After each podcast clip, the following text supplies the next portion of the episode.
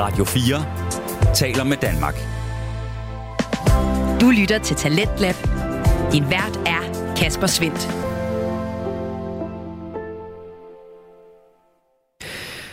Og du skal have et øh, hjerteligt velkommen tilbage til programmet her på Radio 4, hvor vi altså er godt i gang med at jule igennem.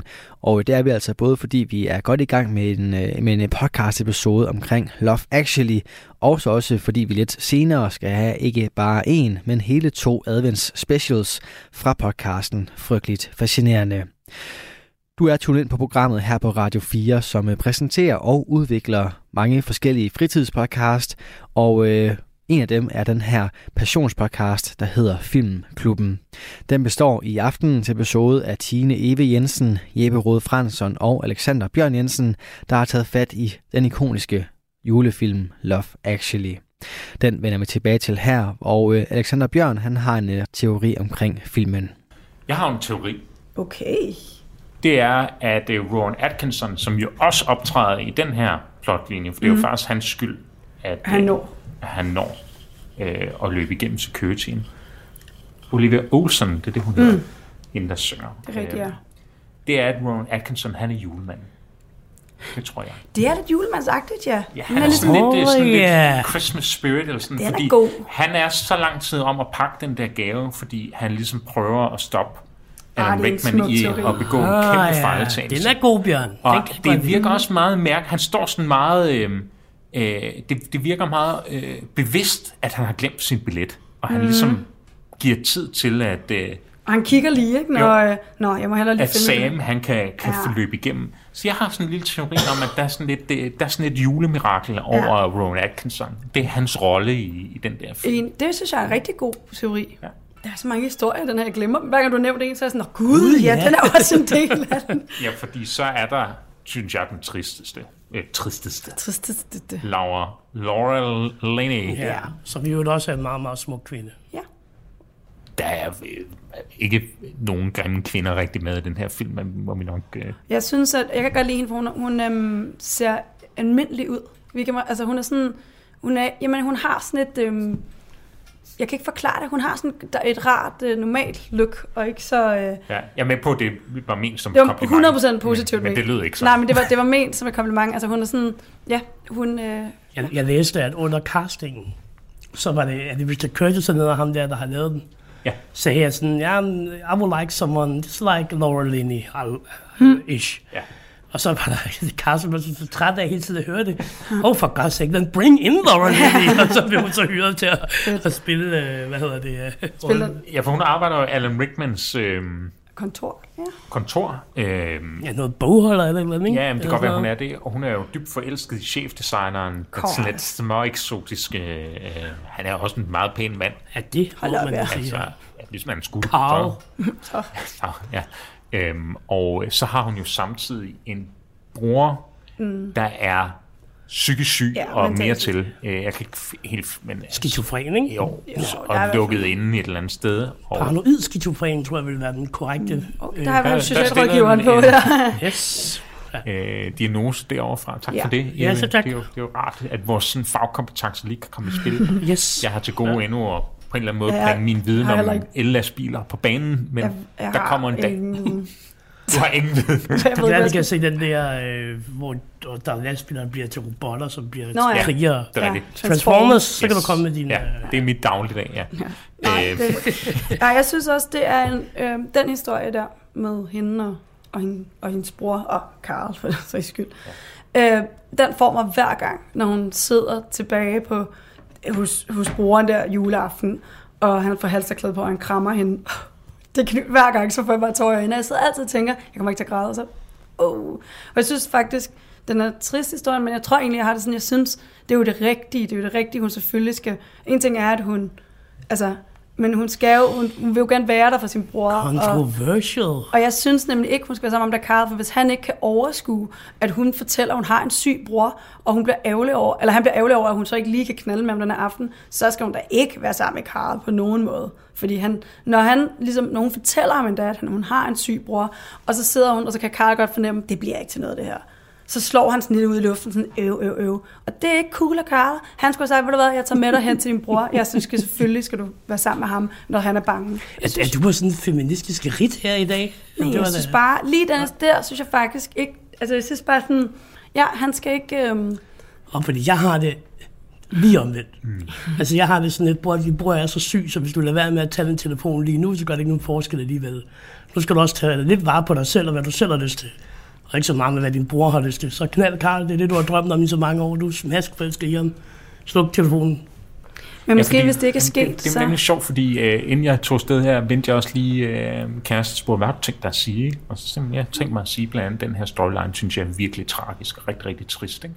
Ja, og det var hun, hun var nemlig helt Mm. enig med dig, det havde jeg aldrig, den del har aldrig, at det var da en- også en stor kærlighed mellem, mellem, mellem søskende. Ja. Og det, jeg er nemlig helt enig med dig, Jeppe, i, at øh, han er jo, hun kan ikke gøre nogen forskel i hans, altså ikke, ikke nogen, der kræver, at hun tager telefonen hver 10. minut, for det er jo ikke bare, Mm. at han ringer, nu har han det skidt og akut brug for hjælp, det er jo, at han ringer hele tiden, og det er jo det, Karl, synes jeg meget forståeligt, ikke kan være en del af. Øh, Men jeg jeg tror, synes, undskyld. han er meget, meget sød overbærende, ham den Ja, Karl, det må man sige. Det må man Men jeg sige. tror, jeg synes, at... Øhm, altså, jo, jo, det er jo helt klart, det er jo gennem hele filmen, vi ser det her med, hendes telefon ringer. Man ved ikke, hvad, hvorfor og hvem det er.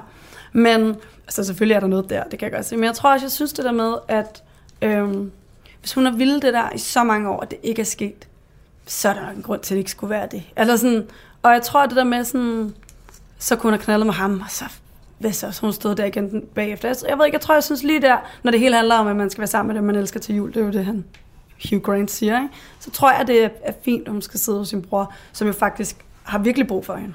Men der er Alan Rickman jo meget god chef, må Ja. man sige. Ikke? Øh, Meget, meget øh, sådan... Jeg, skal, Jeg ved ikke, hvad jeg have sagt, hvis min chef havde mig ind på kontoret for lige at blande sig lidt i mit kærlighedsliv. Men øh, det er som om, det virker okay, når det er Alan Rickman, der gør det. men, øh, ja, Øh, han er faragtig, ikke? Ja, fordi... Øh, han, han, ja, jeg synes, at siger det er meget rigtigt. Ikke? At nu skylder du at gøre noget godt for dig selv. Ja, det er også det, han siger til hende jo. Eller han, han prøver, det er ret, jeg elsker den, hvor mange år har du været ansat her, og så, Ja. så ramser han op, og hvor mange år har du været forelsket i Karl. Det var sådan en fed detalje. Samme som minus en time. Ja, præcis. Harry, Sarah, switch off your phone and uh, tell me exactly how long it is that you've been working here. two years, seven months, three days, and I suppose, what, two hours? And how long have you been in love with Carl, our enigmatic chief designer?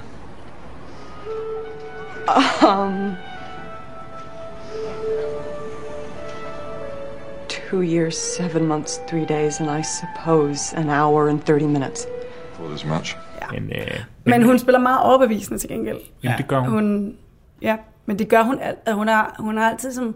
Jeg, jeg, jeg tror, Jeppe, den, det du fortalte om med casting, altså, jeg kan godt se, at man siger det, når man skal kaste til en rolle, fordi hun, hun, er meget sådan, hun er meget sig selv med i de roller, jeg har set hende i. Altså, hun, hun er sådan der, føler jeg, tit. Men jeg synes, hun spiller godt, fordi man allerede til at starte med har jeg lidt en følelse af, at det kommer ikke til at lykkes for hende. Nej. Og, og, det er fordi jeg har, og det er derfor, jeg synes, det er synd for hende, fordi jeg har sådan, og nu må jeg jo rette mig, hvis det kun er mig, der har den opfattelse. Det er åbenbart meget øh, kontroversielt, det jeg mener om, kan jeg forstå.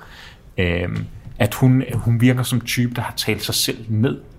Alt for længe, og, og ikke kan give sig selv lov til at, at sådan blive noget bedre. Øh, måske det der, derfor også Laura Linney er en, er en genial cast, fordi hun er jo en, en meget smuk kvinde, og en, man tænker, at du kunne blive mm. noget stort i virkeligheden. Ikke? Men, men hun lærer ikke sig selv gøre Nej. det, fordi hun, hun, har, hun har talt sig selv ned og siger, hun... Øh, Og påtaget sig en rolle især, præcis, og det er bare, og hvis min bror ikke har mig, så øh, Har han ikke nogen. har han ikke nogen agtig. Jeg tror Måske handler fakt- det mere om hende selv, end om broren. Det tror jeg da også. Jeg, nu fik jeg lige sådan en, en tanke, for det var meget sjovt, du sagde, Bjørn, at... øh, Det er broren, kære- der er julemanden. Ja. Af dig, at du sagde, at din kæreste øh, også havde haft samme tanker som mig. Altså, jeg tror måske, det her siger jeg 100% uden at have noget i det, vil jeg bare lige understrege, disclaimer. Men det, der er jo også noget med, der er jo et eller andet omsorgsgen, som hun har påtaget sig for hendes forældre. Er de døde, tror jeg, det er det, hun fortæller? Ja. ja. Så hun har ligesom påtaget sig omsorgen for sin bror. Og jeg tror, hvis jeg skal, at der er mange kvinder, der kan genkende det med at glemme sig selv, fordi man tænker, man skal tage sig af alle andre omkring sig. Og jeg tror, det kan være klassisk, at øh, hvis nu gør jeg det meget kønstypisk, ikke? at en mand vil sige, ej, du skal bare gøre noget godt for dig selv, hvilket er jo det helt rigtige. Men jeg tror, kan jeg godt se som kvinde måske, at man sådan vil tænke, ja, ja, det ved jeg da godt, men han kan jo ikke klare sig uden mig. Så jeg tror måske også, der ligger noget i det, hvilket er lidt sjovt, når vi sidder her og har ligesom, er to mod to i den. Jeg lægger den ud på Instagram, så hvad folk er stemmer. To mod to. Nej. Jeg har Nina for helvede. Nej, hun tæller sgu ikke med, når Hun hun ikke er her. med. Men øh, jeg, laver, Nej, jeg, lægger, vundet. jeg lægger den lige ud på Instagram og ser, hvad folk, om de mener, at det er en trist historie, eller om de, det ender godt. Det må vi lige se, om det kan gøres op. Ja, for der mener jeg jo, at Emma Thompson og Adam Rickman, det er også lidt en lykkelig historie. Ja, det Det er også nogen, der er- vælger øh, at blive sammen og prøve at finde... Men hun er aldrig glad igen. ja, det ved jeg. Men han gjorde jo ikke noget forkert, Alan Rickman. Nej, nej, det var en joke, det var en joke, Okay. det var en joke. Så er der, okay, Okay. så er der øh, Martin Freeman. Ja, Det er godt, det er godt. Ja, her Judy. Nej, Ja, ja, ja, ja. det er også en griner til. Just Judy. Igen, du har siddet og set det her med din far. Ja, præcis. Men- det var, men- og, og det, var det, det var så Ja. syret, det var så vildt, fordi jeg troede, det var... Den ligger jo op til, at det er sådan en rigtig cringe-klassisk Ja, ja, og det- jule, og så er der- alle de andre. Og så er der bare alle de her elementer, der er så forkerte. Ja, men jeg, må altså, jeg har jo været, heller ikke været særlig gammel, når jeg har set den første gang. Det er altså historien med at se den hjemme hos min far. Ja, ja, det har da også været pinligt, tror jeg, jeg synes. Ja, jeg tror ikke, jeg synes, det var pinligt. Jeg, var, jeg har været 19 eller sådan et eller andet 20, 21. Og, ja, de optager jo simpelthen, de er, er stand-ins i seks scener. Ja. Øh, Martin Freeman, og det er jo også meget urealistisk, øh, påstår selv, at han har været bot stand-in for Brad Pitt i syv år i Tibet, ikke? Ja, som om. Som om. Det, det er faktisk noget af det mest urealistiske, der er med det. Men jeg synes, det der er fedt ved, de, ved de, deres to karakterer igen, det er, at de er så britiske. Altså det der med at være så høflige, og de sidder i de mest upassende positioner. Og altså det er jo... Trafikken er også en af Og så det sidder de og snakker, uh ja, det er øh, sådan noget, jeg kan du lige øh, holde på brysterne, og jeg varmer lige mine hænder op, og det er, sådan, det er ikke på sådan en, Hvordan var trafik? Trafikken Nej. var også... Ja. så høflige britter, ikke? Sådan, nej, hvis, altså, og, og, og hele deres, sådan, deres romance er også bare så øh, ja, PG-13 britisk cute, øh, hi hi hi hi agtigt det er virkelig. Og så har de bare været stand ind i seks scener, ikke? Det er sådan, ja. det er helt, det, det er også en fed detalje, synes jeg. Ja, det er jo deres historie. Altså, de Ja, er stand ja. og så sidder de og smalltalker, mens de dykker sex, øh, sådan pretend sex på alle mulige forskellige stillinger og positioner. Det er også utroligt så mange lysprøver, de skal tage for, at det Ja. kan gå igennem. Ikke? Øhm, og, Og så de- og så for trods af, at de har været meget intime med hinanden, så kan de være utrolig akavede, når de så er på deres første rigtige date. Ja. Ja, ja. Øh, Ah, men jeg synes, øh, men det er også igen en af de der lidt sådan, måske lidt ligesom ham, der tager til USA, ikke? Altså, det er en af de der lidt sådan mindre historier, den er jo stadig bundet lidt sammen med nogle af de andre. ja, hvordan er Øhm, det nu, det er det? Jamen, de... Øh, Det er det, øh, hvad hedder det, øhm, øh, hvad er det, hedder skuespilleren? Martin Freeman? Ja, kender jo øh, mm. de to gutter der. Ham, som rejser til USA, og hans, Ja. øh, Det er hans rigtigt. ven. Det er rigtigt, ja. De møder dem jo i lufthavnen. Hvad laver I her? Jamen, vi, Ja. du, Ja. du, vi er lige blevet gift. Ja, det er rigtigt. Så kender de så alle hinanden bedre end det. Men, Nej. Nej, nej, åbenbart ikke, vel, men øh, Ej, men jeg synes, at det er sådan en... Øhm, ja, det er også en, en af de der pauseklovne, hvis man skulle kalde det det, som også er fed, fordi det ikke bare er endnu en romantisk historie på den der helt klassiske corny måde, men bare sådan, det er sådan lidt en, en spøjs en, sådan okay. Og lige første klip, når man ser dem, så tænker man bare, hvad foregår der? Så, øh, og det er fedt, det er meget Men de er lidt pausekloven på en eller anden Ja, ja, måde. De er 100%. sådan lidt sådan nogle mærkelige breaks, og der er jo ikke så meget øh, skub i handlingen i det der. Jeg, jeg glemmer faktisk, de er der. Altså, jeg, jeg, jeg tænker ikke over dem. Men, men jeg tænker, det er fordi Richard Curtis har stået som instruktør ved en tidligere film, hvor de har haft brug for de der stand-ins og tænkt, der er sgu en historie her, ikke? der er noget, der er mega komisk her. Ja. Der, der er et eller andet, Ja. som, som ikke er set i andre film, Ja. og det er, synes jeg er ret genialt. Øh, Ja. Og det er noget af det mest cringe, der er i hele filmen. Det er jo der, hvor hun står og siger til ham, uden musik eller noget, All I want for Christmas is It's you. you, ja. Og var så, øh, øh. Og han så sådan, siger sådan, yay, og falder ned på Ja. trappen og slår. Ja. Ja. Altså, der er så meget ved det der, hvor man sådan, de er så kiksede begge Ja, to. og Det er den der sådan, rigtige Martin Freeman Ja. måde, han sådan lige kan rejse op igen på, ikke? er sådan, åh, oh, no, ja, ja. Også hvor han siger sådan, jeg kan ikke engang huske hans svar til det, er det sådan, hun kysser ham, og så er han sådan, du ved, fedt-agtigt. men det, og det er kun genialt, fordi alt forud det har været så mærkeligt. Ja, ja. Øh, Ej, de er, og, han, og han, han er også bare akavet, ikke? Sådan Niels. Ja, fantastisk. Ja. Altså, jeg kan spejle mig meget i ham. Colin Firth, mit Ja. alter ego, Når vi nu er i gang. ja, når vi nu er i gang. Ja, ja Colin Firth. som øh, skal til ikke? Og mm. vi skal, dem skal vi nok også komme forbi det der Nå ja. stalker historieline der også er. Men, øh, og så kommer hjem kort, fordi hans kone er syg, og finder ud af, at det er i virkeligheden, fordi hun har en affære med hans bror. Ikke? Mm. Øh, og så vælger han at tage til Frankrig. Og får sådan, Marseille, ja. ja. ja, nej, ja, ja, Hvor, der var der en lille portugisisk klan Ja, af mennesker. det tog mig meget lang tid at forstå, og skal jeg huske. Hvorfor snakker de ikke jeg, har, fransk? jeg har blandet mig utrolig mange debatter på Reddit om det der. Ja. Ja. Jeg synes, det bliver en lige ej hver eneste gang, jeg ser det. Ja. Øhm, men, Også fordi hans sommerhus kunne jo bare have ligget i Portugal. Hvorfor gør det ikke? Eller, eller hun kunne bare have været fra Frankrig. Altså, hvorfor skal det være portugisisk? Ja, Det er meget mærkeligt, altså. Men, men øh, han rejser ligesom til sommerhuset i Frankrig for at skrive en gyser, en thriller, et eller andet, en bog, og øh, så får han en portugisisk øh, sådan husholsker, eller Ja. sådan, Ja, øh, som han for elsker sig i. Så. som, øh, ja. Og øh, ja, så tager han hjem og lærer, øh, apropos at lære trommer utrolig hurtigt, ja. lærer, ja, okay, han lærer ikke portugisisk, Han- han, lærer nogle fraser på portugisisk. Og så tager han så til Frankrig, why not, igen, og Og frier til Og der hende. er jo åbenbart en kæmpe ghetto Ja. ja. af portugiser i Marseille. Øhm, der, jeg har set mange, på- hvis vi lige skal tage den, ikke? Mm. elefanten i rummet. Han, han rejser jo til øh, Marseille, for det kan vi se, der står Marseille mm. Lufthavn, og Marseille er altså meget langt fra Portugal. Ja, jeg har også Ja, det må man sige. Ikke? Det, er ikke, det er ikke fordi, man lander i Nej. Marseille, og så kører til Portugal. Øhm, og, øh, og der er jo, det er så der, hun bor, hvad hun hedder, øhm, noget med A. Øh, Øh, og, og, og, Aurella, Aure- eller sådan noget. Ja. Orella. Øh, og der bor en portugisisk familie. Det er som om, det er okay. Det kunne man godt se. Men, men så opstår der jo sådan et folkeoptog Ja. ja. gennem Marseille. Ja. For alle skal ligesom... Og alle snakker portugisisk. Der er ikke... Og det har irriteret mig grænseløst, det der. Men jeg tror, det er ret... Er jeg så kommet frem til her sidst, så den, ret øh, øh, bevidst. Øh, jeg, der er i hvert fald flere, der påstår, at den bar, de er på, hvor hende der Aurella også arbejder, den er i Marseille. Okay. Den er god nok. Og der er nogle portugisiske fraser, har- der er noget. graffiti-fraser, på væggene på vejen. Ej, du har også nørdet det meget, Ja, jeg har nørdet. Jeg nærmest sådan, sidst der sad jeg nærmest sådan, stop. Nina var utrolig træt af mig, fordi jeg klikkede, hvad står der der, og prøvede at translate. Og, og det er der, hvor jeg har brug for lytternes hjælp også, for jeg kunne simpelthen ikke finde ud af, hvad der stod. Men der er nogen med nogle henvisninger, tror jeg, dels til sådan Flow TV i Frankrig, men der er tror jeg, jeg er kommet frem til, lagt nogle sådan underliggende budskaber fra instruktørens side, Okay. der ligesom prøver at fortælle os, hvorfor, Hvorfor han har valgt det- at placere øh, alt Den det her der i historie her.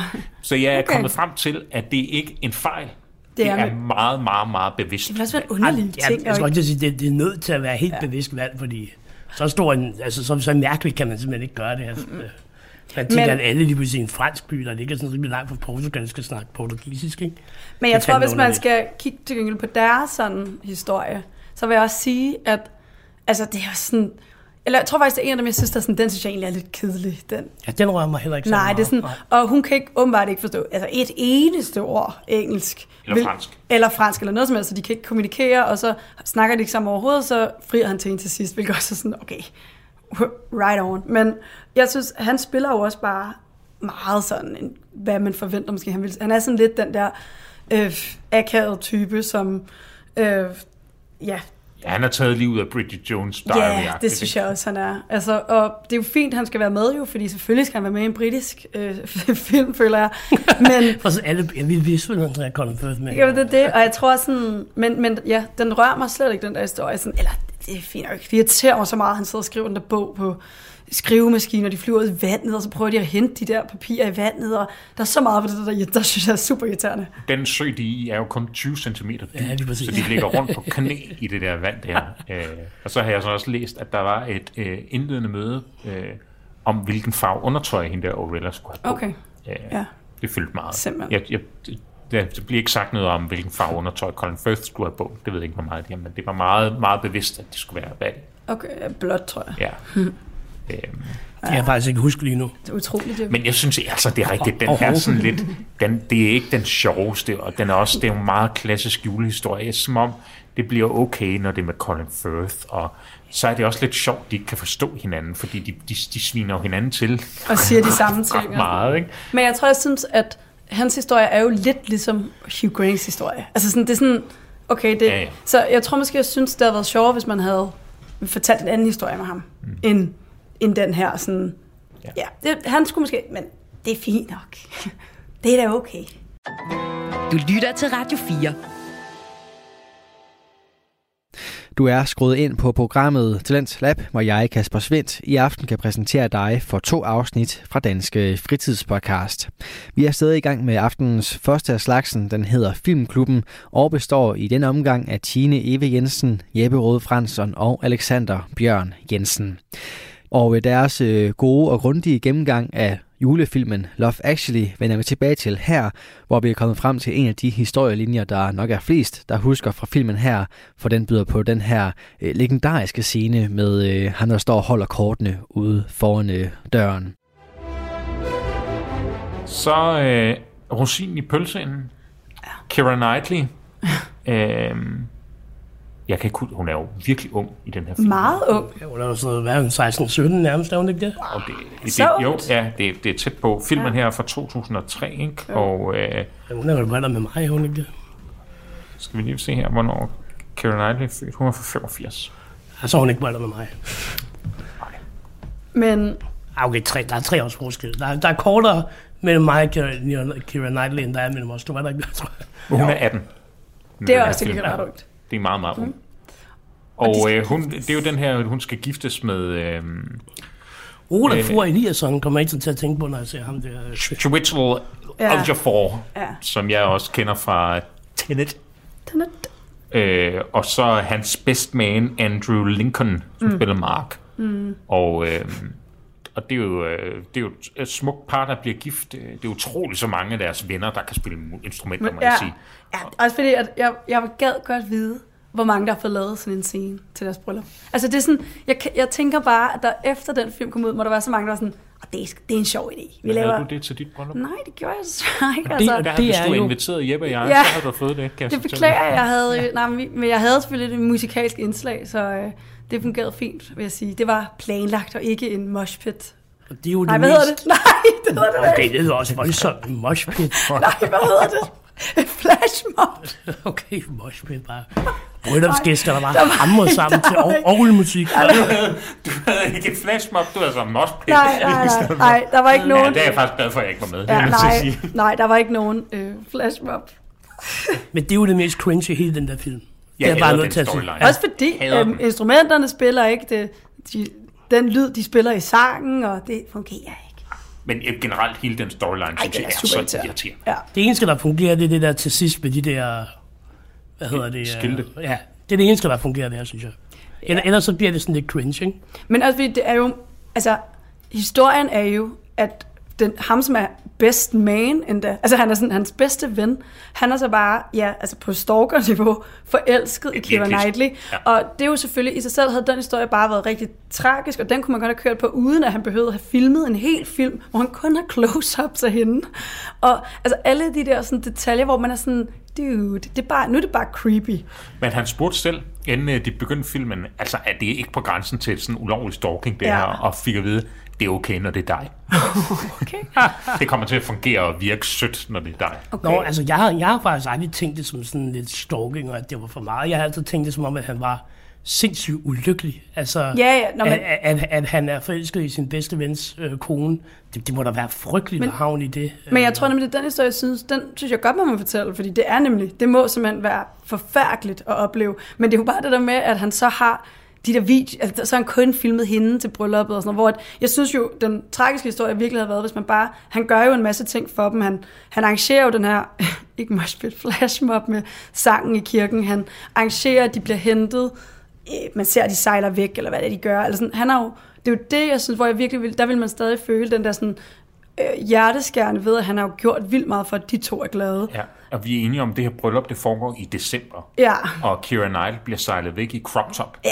på en båd ja, til sin bryllupsrejse. Det ser fandme koldt ud, jeg er bare nødt til Sådan at sige. er det bare. Sådan er det, når man jeg kører. Ikke mærke Men jeg tror bare, jeg synes, at det havde været, historien havde nærmest været, altså man når nemlig lige at sidde sådan, ah, den, der når han filmer, han viser hende den her film.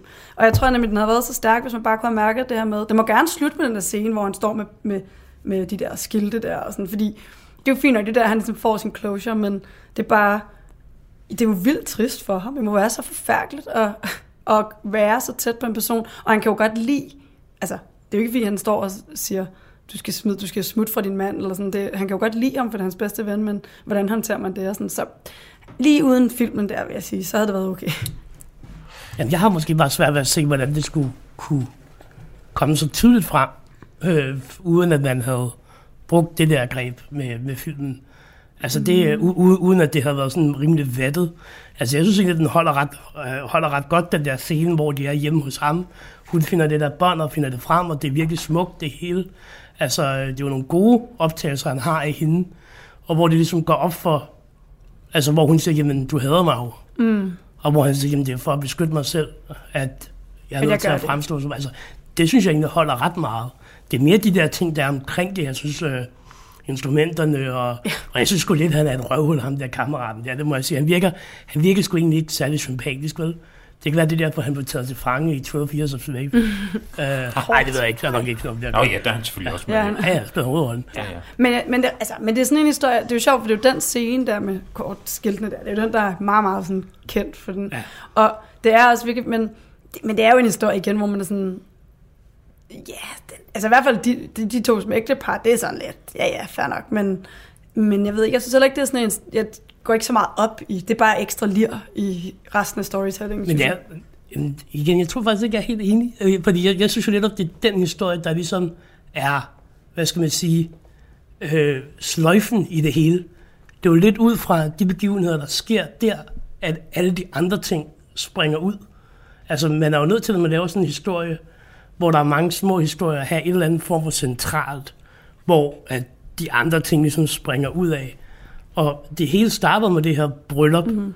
øh, og så kommer de der sidehistorier ud af, øh, øh, hvor man sådan ligesom får bundet nogle ting rundt, og ham der, der bare gerne vil til USA og knalde, han er jo han er tjener mm. der, og altså, så jeg synes, jeg synes egentlig, at, at det, det er godt, at der er den der centrale historie.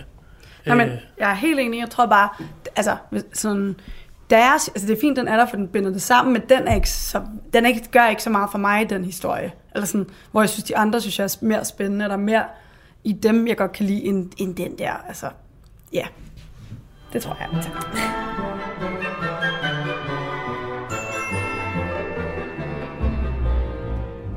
Det var storylinesene. Lad os runde dem af der, ikke? Jeg tror, altså, jeg husker dem alle sammen. Det der tror jeg er også, du har. faktisk voldsomt mange, Ja. uh, når man tænker over det. Uh, jeg, jeg, jeg kan ikke lige komme på nogen. Det kan godt være, der er sådan helt åbenlyst. Nu skal vi glemme nogen på her. en film, der var to timer, ikke? Åh, det er Øh, godt, ja. Så er Det det er ret, godt husket. ret meget... Uh, men... Uh, Det har vores afsnit også snart været. Ja. øhm, vi, vi, vi skal lige sådan runde Richard Curtis sådan helt, ikke? Mm. Øhm, jeg kender ham allermest for Fire Bryllupper med begravelse. Ja, sammen med. Øh, altså foruden den her film, ikke? Som jo... Øhm, Er det også ham, der har skrevet manuskripter til Mamma Mia 2? det kommer jeg. Ret. Det tror jeg. Men, øhm, Ja, for han er jo både... Øh, Og nej, først That Mamma Rock, Mia. ikke? Også Mamma Mia, okay. og ja. The Boat That Rock, som, Nej, ja, det er rigtigt Mamma Mia 2, ja. Ja, fordi han er jo, han er jo først og fremmest uh, hvad så, writer. Ja. Altså, han er jo, det, er jo, det er jo det, han har gjort sig i. Det er jo relativt få film, han rent faktisk har instrueret, ikke? Øhm, ja. Men jeg synes, altså det jeg synes, der er, øh, der er fedt ved ham, eller sådan, det er jo griner nok, fordi jeg kan se her, at han er fra New Zealand og ikke fra England, det er, at jeg synes, øh, jeg lige set fire brødre på en begravelse også, men den synes jeg er rigtig god, at det er sådan, altså hele den der sådan britiske væremåde og måde, øh, historien og sådan noget, det er sådan, hele det britiske, synes jeg, skinner meget igennem i dem, og The Boat That Rock for den sags skyld også har samme vibe. Og det, det formår han virkelig at skabe på en fed måde, og det er romantik og komedie, men der er også, ligesom, der er også lidt mere dybde i, i, øh, i hvert fald i for eksempel de to film, ikke? Fire mm. Bryllupper i begravelse og Love Actually. Han er jo øh, øh, manuskriptforfatteren bag Notting Hill og Ej. Bridget Jones' Diary. Ej, god film, var. Så altså på den måde er han jo, øh, synes jeg, den ukronede konge af sådan britisk øh, romcoms i virkeligheden. Og, øh, og det er også nogle af, altså jeg, jeg har det lidt svært med den der genre, men jeg synes, det er nogle af de film, der er meget søde og meget sjove at se. Øh, han har også lavet Mr., eller skrevet Mr. Bean-filmen, så, mm. så på den måde, øh, det hele samler sig jo sammen. Man kan godt se, det er sådan, på en eller anden måde, at det er jo et potpourri af alt det, han kan, Ja. samlet i en. Ikke? Fire bryllup og en begravelse er jo en film, der er sådan lidt sjov, men den er allermest øh, det er allermest en drama, mm. sådan en dramafilm. Ikke? Det er jo ikke en komedie på den måde. Øh, Nej, den har igen, tror jeg også lidt ligesom Love Actually har den, de der små, finurlige historier og karakterer, men, men igen, altså har både det smukke og dejlige, og det, det triste. Eller Ja. sådan. Jeg synes, ja, meget, meget. Jeg synes, det er en rigtig, rigtig god film. Øh, men det er jo så også en af dem, hvor han både selv har skrevet manuskriptet, ja. ligesom Love Actually, og så selv instrueret den. Ikke? Ja. Og jeg synes, det er en fantastisk form for humor, mm. man får i spil her, som øh, virker virkelig godt til en film, man ser igen og igen og igen og igen. Ikke? Fordi, øh, og måske er, det virkelig, øh, måske er hemmeligheden bag det i virkeligheden, at han har presset så mange små historier ind, at det er den eneste grund til, at vi kan holde ud og se den så mange gange. Det er fordi, der altid er, nå, det havde vi glemt, Ja. et, der er også den her historie. Ja, Ikke? det er en god point. Ligesom Fire i en begravelse. måske. Ja, i virkeligheden ikke. At der er sådan, det, er ikke, det er ikke den samme historie. Det, det, jeg kan blive så træt af The Holiday og sådan noget. Jeg For eksempel, fordi ja. det er sådan, øh, ja, okay. Og så god var historien måske Nej, nej, ikke det til er at starte med. Det er Her er der lidt for alle, uanset hvad man så øh, mest af alt elsker. Både tykke og smalle. Ja. Tykke Ej, og smalle. jeg, jeg er enig. Nej, ikke så mange tykke med den her. Jeg har også, jeg, jeg har sådan en, uden at igen vide helt om det her det er rigtigt, men jeg tror også, de der sådan romantiske, eller drama, eller komedie, eller hvad vi skal kalde det, som, engel, altså, som har den der britiske humor, det i hvert fald appellerer rigtig godt til os danskere, hvor det amerikanske kan tit blive sådan, enten bliver det meget fald på halen humor, eller så bliver det sådan lidt for, altså, så bliver det måske lidt for plat, som faktisk The Holiday har nogle ting i det, hvor man er sådan, ah, okay, rolig nu, ikke? Altså, og det her er det ligesom om, det får lov til at være lidt underspillet. Det er det, der gør det fedt. Det er sjovt, at de er lidt sådan, det er sjovt, at Martin Freeman er lidt akavet i hans rolle. Det, det er det, der gør ham sjov, uden han overhovedet siger noget, der er humoristisk. Ikke? Eller sådan. Så jeg tror også bare, det appellerer godt til vores sådan humor i Danmark. Ja, jeg tror, vi har meget sådan, øh, til fælles med britterne i forhold til sarkasme og humor. Mm. Øh, hvor det tror jeg er ret sådan særligt nordisk og britisk øh, form for humor. Jamen, vil du ikke, altså, en amerikansk udgave af Love Actually vil blive sådan, Ej, det, det, altså, øh, sådan, øh, øh, Billy Mac, altså, han vil, de, der, det vil, der vil blive for mange ting, der ikke vil blive sådan, ellers vil det enten vil det blive kørt helt ud, eller så vil det ikke blive, øh, blive, blive sagt overhovedet, fordi det var for meget, ikke? Så, ja. Øhm, det, er jo- altså, når man kigger på hans, sådan, øh, på hans øh, liste over film, han har lavet, så virker det jo lidt som om, han har toppet med Love Actually. Ikke? Fordi han har de der gode 90'er og 80'er film, øh, som vi stadig elsker at se, som stadig er klassikere. Og så har han lavet Love Actually i 2003. Så har han faktisk ikke rigtig lavet noget godt siden da, øh, som jeg sådan lige kan se. Mm-hmm. Øh, det er egentlig lidt sjovt, ikke? At det, det er ikke så meget, man hører om til ham. I blev bedt om at se, der er jo faktisk lavet en tår Ja. til Love Actually. Det var Ja, sjovt. Red Nose Actually, Red Nose. Ja. Ja. som var et kvarter, mm. og som er lavet øh, til sådan en velgørenhedsformål. Apropos God, min, min god kvalitet, du sendte. Ja. Øh. Ah, sådan er det. vi fortæller ikke, hvor Nej. Ja, det synes jeg, det er jo, jeg kan huske faktisk godt, der blev delt om det, sådan, "Nå, nu kommer der en ny Love Actually, og alle var sådan, og så, ja, var det jo i forbindelse med det her, men de har jo formået virkelig at samle, altså virkelig mange Ja. ja. fra castet. Jeg tror, den er lavet 13 år efter, eller sådan et eller andet. Jeg tror, den Ja. er fra 16. Og Jeg synes, det er en sjov detalje. Altså, jeg synes, Er den de ikke bruger den. 20 eller sådan noget? Altså, er den ikke ret, øh, er den ikke ret ny? Jeg tror, den er fra Ja. Men jeg tror, jeg, jeg synes, det, der fungerer ved den, det er jo, at de 17. de tager, de, de tager ligesom ting, vi kender fra Love Actually, og det er så fedt, at Hugh Grant danser til Hotline Bling. Altså det er sådan, Ja, det er det, er den rigtigt, ja. fedeste detalje, at det, den står, altså man tænker, ja, nu kommer dansen, og så er det til Hotline Bling i stedet for. Um, jeg synes, det er en fed måde at bruge det på. Altså, Ja, ja, det handler om at samle penge ind mm. ikke, til velgørende synes jeg. Så, så alt det der med, om skuespillere er godt og så videre, mm. det er måske sådan lige... ja, det er heller ikke så vigtigt jo. De, de, skal, det er jo, det er jo de skal jo bare spille, gen, Ja. genspille deres scener, ikke? men Altså, det er jeg, meget... jeg synes, hvis man bare kigger på det isoleret, synes jeg, det var modbydeligt dårligt. men, men altså, det er jo, hvis, hvis det fik samlet nogle penge ind, så er det jo fint. Og det var da også sjovt at se øh, skuespillerne årene efter. Altså, det er da altid skægt at se, hvordan de ser ud nu. Jeg, jeg synes, at den er sjov, fordi at det her er sådan en film, hvor man tænker, det kunne være fedt at se en opfølgning, ikke? hvor ender alle de her historier hen. Så mm. ser man så den her meget korte, kvarter lange, og så tænker man, det er måske meget godt, Ja. at den, det var det ikke. De skal ikke prøve at lave en tor. Nej, det skal de ikke. De lavede den der, og den er, men det er rigtigt, det er jo bare det samme igen, ikke? Og øh, der er jo ikke sket noget nyt i nogle af personerne. Vi ser lige Hugh Grant dans igen, Ja. øh, og, og det er ligesom det, ikke? Øh, Ja, jeg tror også, det, der er jo den der slutscene, hvor de er i lufthavnen et måned efter jul, og så får man ligesom alles historie lidt opsummeret. Ja, altså det i er- den rigtige Love Ja, i den lo- Actually, rigtige ja. Love Actually. Og det er jo fint, så har vi ligesom fået sluttet det. Og jeg kan se, for eksempel, apropos The Holiday, nu vil de lave en, en toer, Hvor man er sådan, nej nej, lad, bare fordi det er en succes, så bare, det er også fint, den er god i sig selv. Vi behøver ikke have en toer. Og det ville være ærgerligt, tror jeg, hvis de lavede en toer på Love Actually. Lad os, øh, lad os runde den af der. Vi skal have nogle karakterer til filmen. Det har jeg slet ikke tænkt over. Altså allerførst, hvis I var en storyline Love Actually, hvilken en ville det så Uh, være? uh. Det er et rigtig godt spørgsmål. Det skulle du næsten have forberedt os på. Nej, det skal komme. Så kan vi det ikke. Så meget, som vi har set. Um, Jeppe, du starter. øh, ja, men må man Til vælge lige to? Martin Freeman. Ja, det kunne jeg godt være, ikke? Øh, Martin Freeman. ja, det vil jeg også sige. Åh, det vil Øh, jeg. selvom jeg nok aldrig vil blive castet som en... Øh, Det ved du ikke. Nej, øh, til at være en potentiel nøgenmodel, det tror jeg ikke. der er- Hvem skulle du så være stand-in for? Hvad hedder det? Øh, Pitt. Nej, hvad hedder det nu? Ham der, Joe Pesci. øhm, nej, øhm, jeg tror, øh, altså Alan Rickman kunne også godt. Jeg er jo tilpas åndssvag, ikke? Så det, det kunne også godt være, øh, være mig, der kom ud i noget åndssvagt det der. Noget gris der. Ja. Så skal jeg så sige, at jeg vil være Emma Thompson. Ej, jeg tror, at... Øh, altså, jeg tror bare, jeg vil tage... Jeg vil 100% være Hugh Grant. Jeg vil... Øh, hvis jeg havde den magt der, så havde jeg da også danset rundt og lagt den på min sekretær. Okay, så det er dig, der har belæret os gennem hele filmen om, at nu skulle vi skulle have noget ryggrad, ikke? Og typisk mænd. Og Nej, så det fordi, det jeg sig... har, jeg har jo en yngre mand, så jeg føler, at jeg kan godt bare tage mig til en rolle. Ah, Ja, du har allerede gjort det. Jeg har aldrig gjort det. Hvem plejer vi om?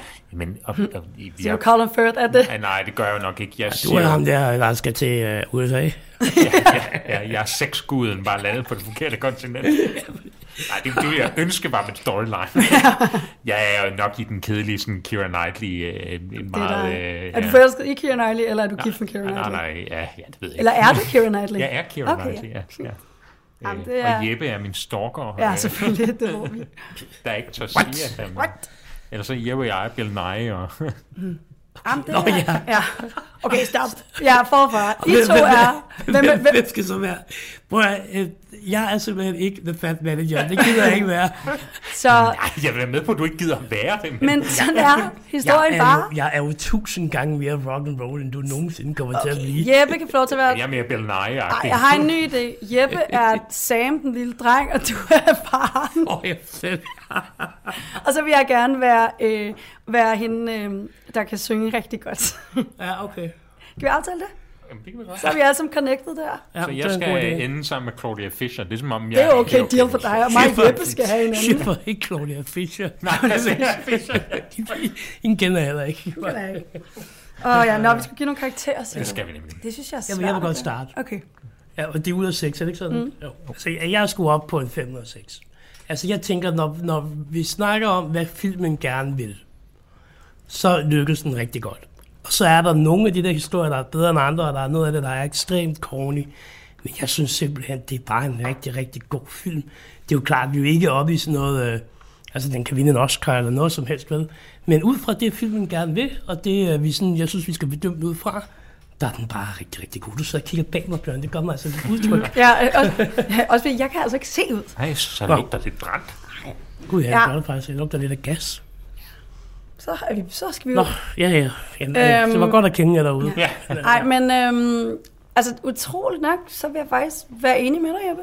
What? Jeg synes, at øh, du har helt ret. Når man ligesom tager den for det, den skal kunne, og, det, og, og i sammenligning med andre julefilm, synes jeg, at den er, altså, så kan den rigtig meget, faktisk. Altså, vi ville jo ikke kunne sidde og brække en julefilm, andre julefilm, så meget herop, tror jeg, i detaljer, fordi, lad os være det, det er Lindsay Lohan endnu en gang, ikke, der fanget en snekuppel, eller hvad det er. Så ja, jeg, jeg er enig i fem. Ja, men det tror jeg også, jeg er på. Nej, og, og var det er en god og igen enig for at sige, øh, relativt set, ikke? fordi i forhold til alle andre julefilm, så er det bare eminent godt lavet det her, og Du det er ikke en. Oscar-film. Tak, tror jeg nok. Det var, fordi vi alle sammen var enige. Ja, det var godt. Fedt. Så det er, synes jeg, et, det er jo ikke min yndlingsjulefilm. Hvad var din? Det har du slet ikke sagt, tror jeg. Har du? Nej, jo, der, det var, ikke- der var ikke nogen, der spurgte. Undskyld. Hvad hvad var din yndlingsbjørn? Jeg tror også tidligere, vi har snakket om Mm. det faktisk. Der findes et afsnit derude, og det er jo, jeg synes, Bob, Bossen og Bumsen, den Nå, virker den nævnede du. Det kan jeg godt huske, du nævnte Og der er sidste ingen gang. der har set den her. Nej, det er ikke. I skal gætte et, Nå ja, lydklip. et lydklip. I skal ikke gætte lydklippet, I skal, Nå ja. det skal I også. I skal gætte, hvilken film lydklippet er fra. Så det får I lige nu. Tick-tock, tick-tock, Something down the Christmas clock. Old young, big small.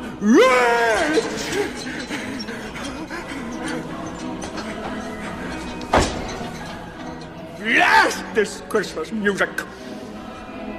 It's joyful and triumphant. Jeg ved det godt.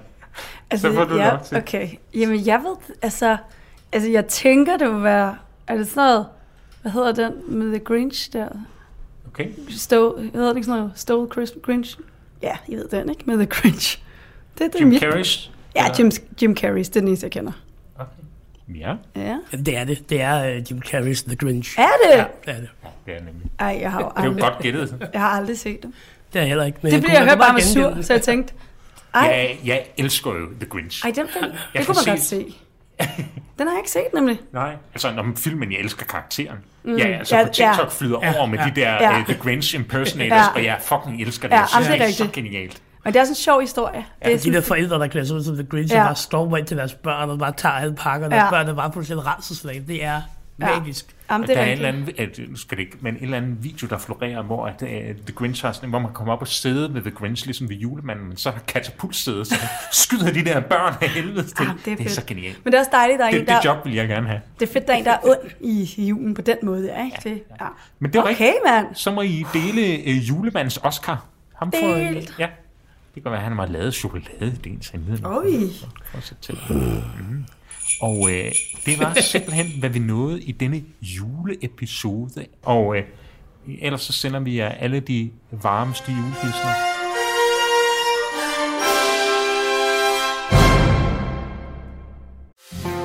Du lytter til Talentlab på Radio 4. Og med det, så øh, skal jeg love dig for, at øh, der blev julet igennem her i aftenens første fritidspodcast, der tog fat i den, ja, ikoniske julefilm Love Actually. Podcasten, der gjorde det, hedder Filmklubben og består af Tine Eve Jensen, Jeppe Rode Fransson, Alexander Bjørn Jensen og Ida Mosgaard, som desværre ikke var med i aftenens episode. Du kan finde alle afsnit fra Filmklubben her inde på din foretrukne podcast tjeneste, og øh, så synes jeg også, du skal gå ind på Instagram og finde podcasten, hvor du jo kan fortælle dem, hvad din yndlingsfilm egentlig er. Nå, vi skal videre i aftenens program, men øh, heldigvis så forlader vi ikke julehyggen her til sidst, hvor vi skal have to episoder fra Maria Kudal og hendes podcast Frygteligt Fascinerende. Hun øh, præsenterer her i podcasten menneskehedens skræmmende sider, som øh, både er interessante og ret så spændende at høre om, og øh, det handler både om personer, begivenheder og fænomener. Maria, hun er en nysgerrig vært, som konstant udvikler på sig selv og på podcasten, og derfor så finder du både almindelige lidt længere afsnit, nogle kort fortalt episoder, og selvfølgelig her i december nogle advents specials. Dem får du to af her i aften, og vi starter med Lucia-dag. En af mine personlige yndlingstraditioner. Der er nu altså noget hypnotisk ved de der hvide kjoler, de levende lys og sådan en højstemt sang. Okay, nogle gange så synger børnene ikke så godt, men jeg kan heller ikke så godt høre toner, så det skal ikke ligge dem til last. Men selvom det i Danmark i dag mest er noget, som børn i hvidt tøj gør den 13. december, så er der selvfølgelig også en historie bag. Og den dykker vi ned i nu. Velkommen til. Velkommen til det her adventsafsnit af Frygteligt Fascinerende, hvor vi dykker ned i juletraditionen Lucia-dag. Frygteligt Fascinerende er en podcast om alt det frygtelige, som alligevel fascinerer os. Her i Kort Fortalt giver en kort intro til noget frygteligt fascinerende fra nær eller fjern historie. Velkommen til. I dag skal vi et langt stykke tilbage i historien for at forstå, hvor den moderne Lucia-tradition kommer fra. Og før vi går videre, så skal jeg bare lige sige, at siden det er så gammel en historie, så er vi altså ikke helt sikre på detaljerne. Så se det her som et stykke mytisk historie. Lidt ligesom Jesus. Vi ved, han har eksisteret. Detaljerne? Not so much. Vi skal nemlig helt tilbage til 1300-tallet, og til en lille by, der hedder Syrakus på Sicilien. Og her skal vi møde Lucia, som er en ung kristen kvinde. Og så tænker du måske, Hovsa Maria, folk på Sicilien, de er da ikke kristne i 300-tallet. De følger vel en form for romersk religion. Og det er skarpt påpeget. Du kan din historie. For det er helt rigtigt. Så Lucia, hun er lidt en minoritet på det her tidspunkt. Og det kræver godt at være kristen. Romerne, de ser nemlig kristendommen som en fjende af romeriet. Og det er derfor strengt forbudt at være kristen. Vi snakker forbudt på den hardcore måde. På den der måde, hvor vi i rask væk torturerer og henretter folk, hvis de bliver afsløret. Det er der som sådan flere grunde til. De fleste religioner har historisk set haft det rimelig stramt med andre religioner. Det udgør en trussel for soliditeten i et fællesskab, hvis andre konkurrerende fællesskaber findes. Men mest så er romerne nok sure over, at de kristne indbyggere nægter at ofre til kejseren, som det selv hør og bør med jævne mellemrum i romeriet.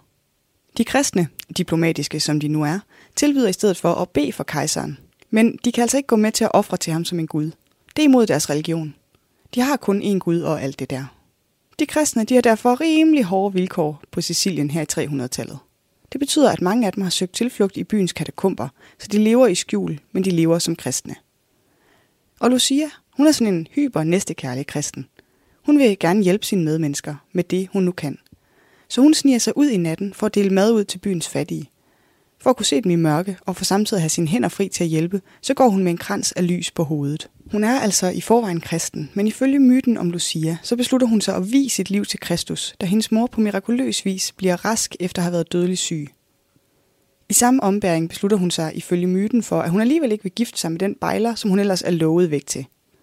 Han er ikke kristen, og nu har hun jo lige videt sit liv til Jesus. Men ganske som i dag, så er toxic maskulinitet også the shit i 300-tallet på Sicilien. Så ham hun skulle have været gift med, han tænker, hmm, hvad kan være en passende straf for, at der er en, der alligevel ikke vil gifte sig med mig? Og så beslutter han sig for, at tortur, slaveri, voldtægt og dødsstraf er sådan cirka passende. Så han angiver Lucia til myndighederne som kristen, og hun bliver arresteret under kejser Diokletians forfølgelse og udrensninger af de kristne. Og så er det her, den kristne myte om Lucia bliver sådan rigtig kristen cool. For hver gang Lucia skulle straffes for sin kristne tro, blev hun beskyttet ved guddommelig indgriben.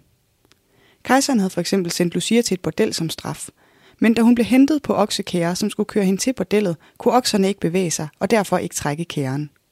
Senere prøvede kejseren at brænde Lucia på bålet, men ilden ville ikke tage fat. En lignende historie fortæller, at man forsøger at brænde hende med olie, men at det heller ikke bider på Lucia. Til sidst henretter bødlen hende ved at stikke hende med et svær. Og jeg ved ikke, hvorfor Gud ikke beskytter hende mod det. Måske havde han travlt den dag. Men hun dør den 13. december år 304. Og det er derfor, Lucia-optog nu er noget, vi går den 13. december.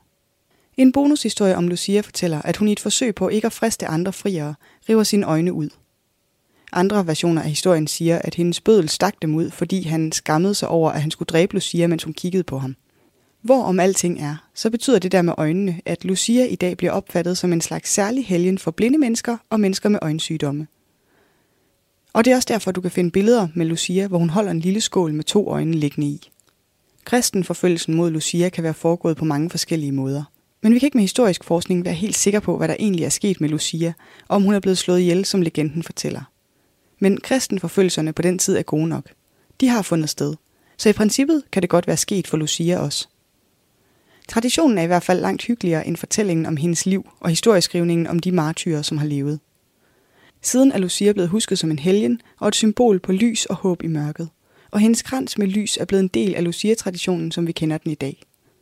Så når vi fejrer Lucia den 13. december, så er det ikke kun en sjov tradition med lys og sang, men en hyldest til en modig og stærk kvinde, der stod op for sin tro og sine medmennesker. Det kan jeg sgu meget godt lide tanken om.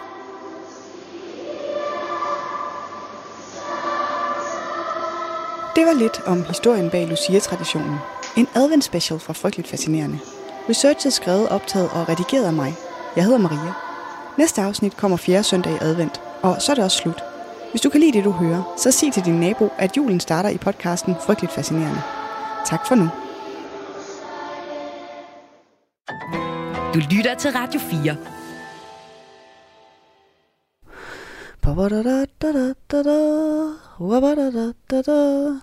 Hmm. Du lytter til Frygteligt Fascinerende. Du skyder genvej gennem kirkegården, da du første gang ser glozonen. Det er en kold og mørk aften, og du er helt alene herude. Og hvad er nu det? Hvad var det? Var det en form for skikkelse? Du kunne sværge på, at du så noget bevæge sig mellem gravstenene. Du tænker først, at det måske er en anden person, der er kommet for at besøge et gravsted. Men det er det helt sikkert ikke. Det var ligesom lavere og hurtigere. Du sætter farten lidt op, bliver lidt bange, hvis du nu skal være helt ærlig. Men så ser du det igen. Du kan ikke lade være med at kigge, og så er det, at du ser det. En stor, sort gris med røde øjne, der skinner i mørket. Dens børster er spidse og stride. Det ser ud, som om den er lavet af mørke skygger og tåge. Du mærker panikken stige op i dig, da du indser, at det er glozonen. Alle ved, at glozonen er et dødsvarsel. Du ved ikke, hvem det er, der skal dø, men du ved, at det her, det er ikke godt. Du vil gerne løbe væk, men dine ben er som lammede. Glozonen kommer tættere og tættere på med sine onde røde øjne og sit helvedes grønt. Da du endelig får kontrol over dine ben, løber du så hurtigt, som du kan. Du kommer aldrig til at glemme mødet med glozonen, og du kommer aldrig til at gå alene igennem kirkegården igen. Velkommen til det her afsnit af Frygteligt Fascinerendes Advent Special, hvor vi i dag for sidste gang dykker ned i fascinerende julefænomener. Der er fire specialafsnit ude nu, og i dag skal det handle om glozonen. Frygteligt Fascinerende er en podcast om alt det frygtelige, som alligevel fascinerer os. Her i adventsafsnittene giver en kort intro til noget frygteligt fascinerende fra julen verden over. Velkommen til.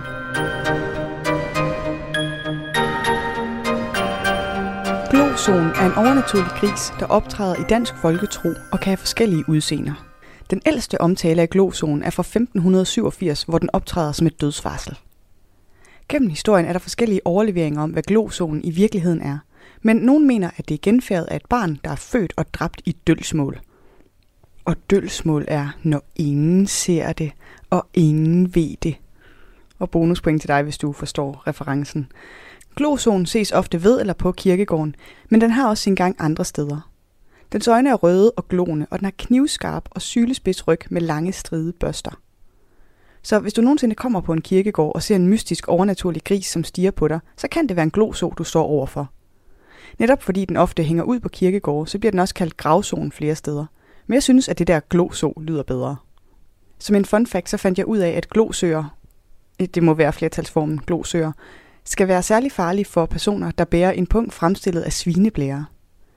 Og jeg ved ikke, om svineblærepunge har været the shit i gamle dage, men i dag tænker jeg, at det er noget, man ikke behøver at bekymre sig om. Så mange svineblærepunge er der alligevel ikke i omløb. Og så kan vi lige appreciate, at 2022 blev året, hvor jeg sagde svineblærepung for første gang. Og nok også sidste. Hvem skulle have troet det? Men hvis du nu sidder og godter dig, føler dig sikker, fordi du alligevel planlægger at tilbringe hele din jul inden døre, aldrig kom i nærheden af en kirkegård, og derfor tror, at du i glo så sikkerhed, så er du altså snydt for en tiger. For selv ikke indendør kan du være helt sikker. Måske har du høstet i år, som den gode bonde du er. Og måske har du så i farten glemt at ofre et par næ til glozonen. Ikke i ond mening, bevares. Du har bare haft lidt travlt med andre ting, og så er det smuttet for dig.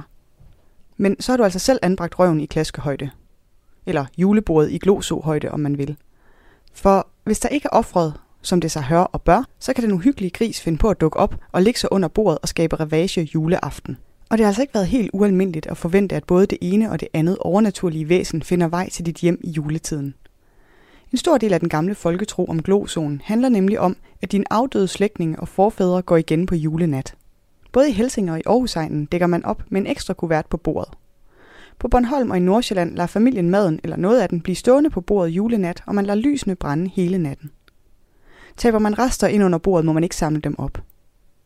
Enkelte steder i Danmark sover husets beboere i julenat på halm på gulvet, mens de opredte senge står tomme. Nogle steder stiller man også lys i vinduerne, så de afdøde slægtninge kan finde vej julenat, hvor man tror på, at de går igen og sover i husets senge. Og det er derfor, man redder op til de levende på gulvet med halm. Men lyset i vinduerne kan også lokke andre, ikke så velkomne væsener, som for eksempel glosonen til. Men også helhesten og ondsindede nisser. Så dem må man sikre sig imod. Det gør man for eksempel ved at sætte knive i dørtærsklen. Men det vigtigste af det hele, det er at behandle de overnaturlige med respekt. Både ved juletid og resten af året. Tak for at have lyttet med, og husk at holde øje med glozonen, når du bevæger dig rundt på kirkegården. Det var lidt om glozonen, en adventspecial fra Frygteligt Fascinerende. Researchet skrevet, optaget og redigeret af mig. Jeg hedder Maria. Jeg håber, du kunne lide det her lille indblik i dansk folketro. Men nu er det altså også slut med adventstemaet. Og faktisk også med Frygteligt Fascinerende for i år. For nu går jeg på juleferie. Og du skal ikke spille fornærmet, for jeg har varslet det. Og vi lyttes jo ved igen den 5. januar. Hvis du kunne lide det, du hørte, så sig til din nabo, at julen starter i podcasten Frygteligt Fascinerende. Glædelig jul. Radio 4 taler med Danmark. Og således så fik vi altså hørt om både Lucia og øh, Glosoen her i øh, podcasten Frygteligt Fascinerende, som har verden Maria Kudal. Og øh, du kan finde alle hendes episoder inde på din foretrukne podcast tjeneste, og det kan du også gøre med øh, aftenens første fritidspodcast, som hedder Filmklubben. Der består Tine Eve Jensen, Jeppe Rode Fransson, Alexander Bjørn Jensen og Ida Mosgaard. Mit navn er Kasper Svens, og jeg skal huske også at minde dig om, at øh, du kan finde alle vores øh, tidligere Talent Lab udsendelser inde på radio4.dk og i vores Radio 4 app. Nu er det tid til nattevagten her på kanalen, så tilbage for mig er egentlig bare at sige øh, tak for denne gang. Husk nu, at det er juleløs, og forhåbentlig også på genlyt.